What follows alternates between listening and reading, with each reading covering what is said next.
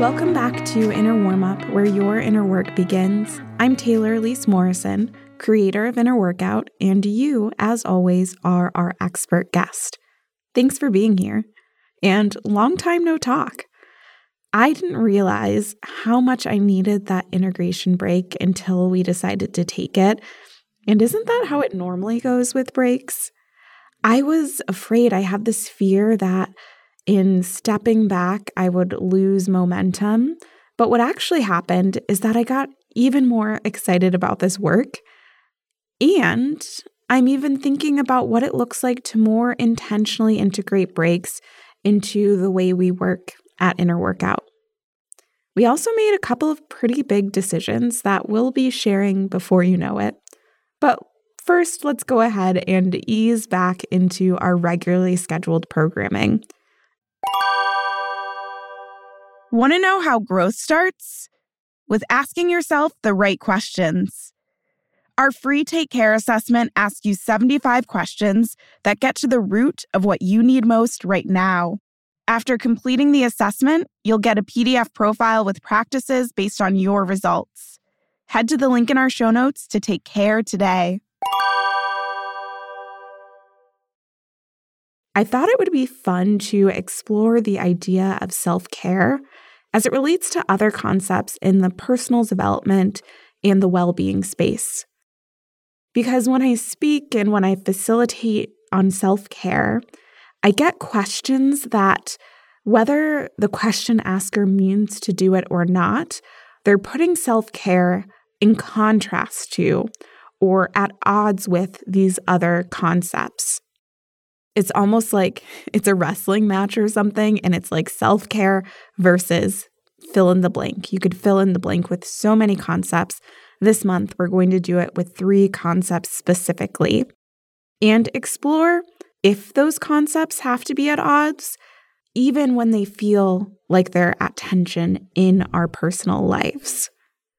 Before we present this first versus candidate, let's come back to the definition of self care that we use here at Inner Workout.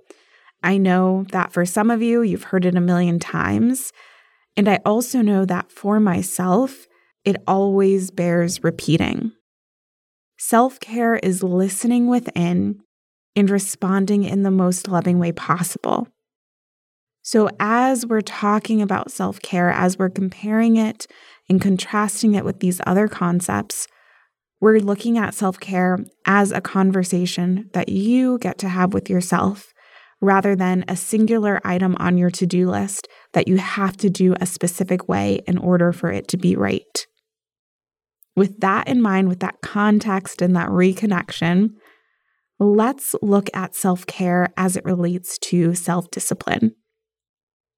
Socrates once said that the beginning of wisdom is the definition of terms, and the first time I heard that quote, it just it hit me in the heart because there's something really important to me and I don't know where this comes from in my experience and my personality, but I really value being clear on what we mean when we're talking about a concept. Especially in this day and age where people like to put their own spin on things or can co opt language that shows up in therapy or that shows up in other spaces and want to make it mean a new definition. So I acknowledge that we might all have different relationships to the term self discipline, and I'll share the definition that we'll be working with at least for the rest of today's episode. I pulled this from the good old Oxford Dictionary, and they say that self discipline is the ability to control one's feelings and overcome one's weaknesses, the ability to pursue what one thinks is right despite temptations to abandon it. I'm going to read that one more time for you, and I want you to notice how it does or doesn't resonate with you. Maybe pay attention to what pops up emotionally or physically as you hear this definition again.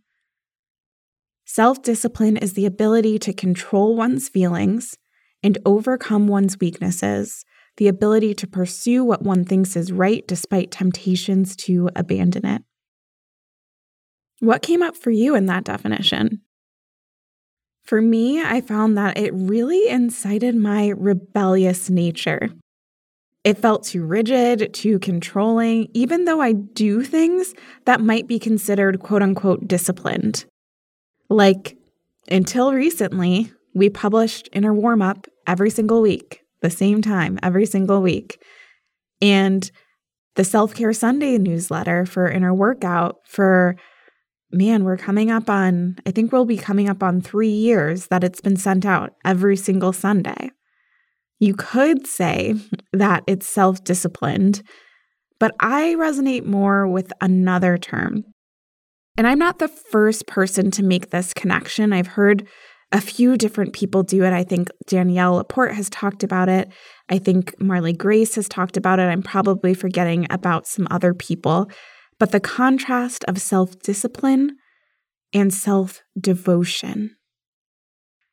And in the spirit of defining things, let me share the definition of devotion love, loyalty, or enthusiasm for a person, activity, or cause. I am devoted to my work. I resonate with that more than the idea of being disciplined in the way that I do my work. I'm devoted. I love it. I feel loyal to it. There's an enthusiasm that I've cultivated around it. And so that means that for the newsletter, there have been plenty of times where I haven't felt like doing it, but I find a way to do it that week or that day in a way that feels loving to me. It brings to mind this specific time where I just was like having writer's block and I was generally feeling anxious that week. And I knew I'd commit to having this newsletter out. And Matt said, You know what? We're going to go pick up one of your favorite meals. And while we're driving there in the car, just start drafting stuff. Don't make it super serious. Just start drafting stuff in your notes and see what comes out of it. And lo and behold, I was still able to fulfill my commitment and devotion to this newsletter, even as I was being supported by my husband and we were picking up some of my favorite food this idea of love and devotion, they are in conflict with self care. When I listen within and respond with love and do that from a place of devotion, that means I'm going to be thoughtful in how I commit. I might ask myself, and you might ask yourself questions like Am I setting a sustainable pace? When I get into that mindset of self discipline, like I said, it's very rigid. It's you need to show up this way every single day to be good. And again, I'm speaking from my own experience, the what my inner critic or my my harsher voices say to me. But when I respond from a place of devotion, I think about okay, if I am committed to this thing, if I love this thing, if I'm loyal to it, and I want to be able to do it for the long term, how do I set up this commitment so that it is sustainable? So that might mean that instead of saying I'm going to do something every day, I say I'm going to commit to doing this every other day. Or instead of doing something morning and evening in my morning routine and my evening routine, maybe I just commit for the one the one that feels most supportive. Instead of saying, I'm going to do something weekly, maybe you do monthly or bi monthly. My hope is that this reflection and conversation has gotten you thinking about your own relationship to self discipline, or maybe you're like me and you prefer this idea of devotion. And it's been a while, but now it's my turn to pass the mic over to you. We're giving you two minutes right here, right now to reflect. And these are the questions I'd encourage you to start with. Does self care feel in conflict with self discipline or devotion in my life? How might the two work together? Happy reflecting.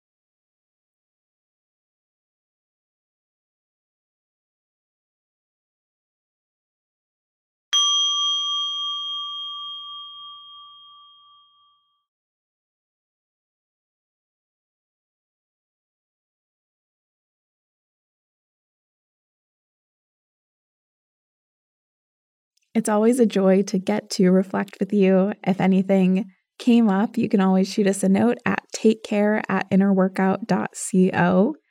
Thank you so much for your time, and thanks as always for your expertise. Take care.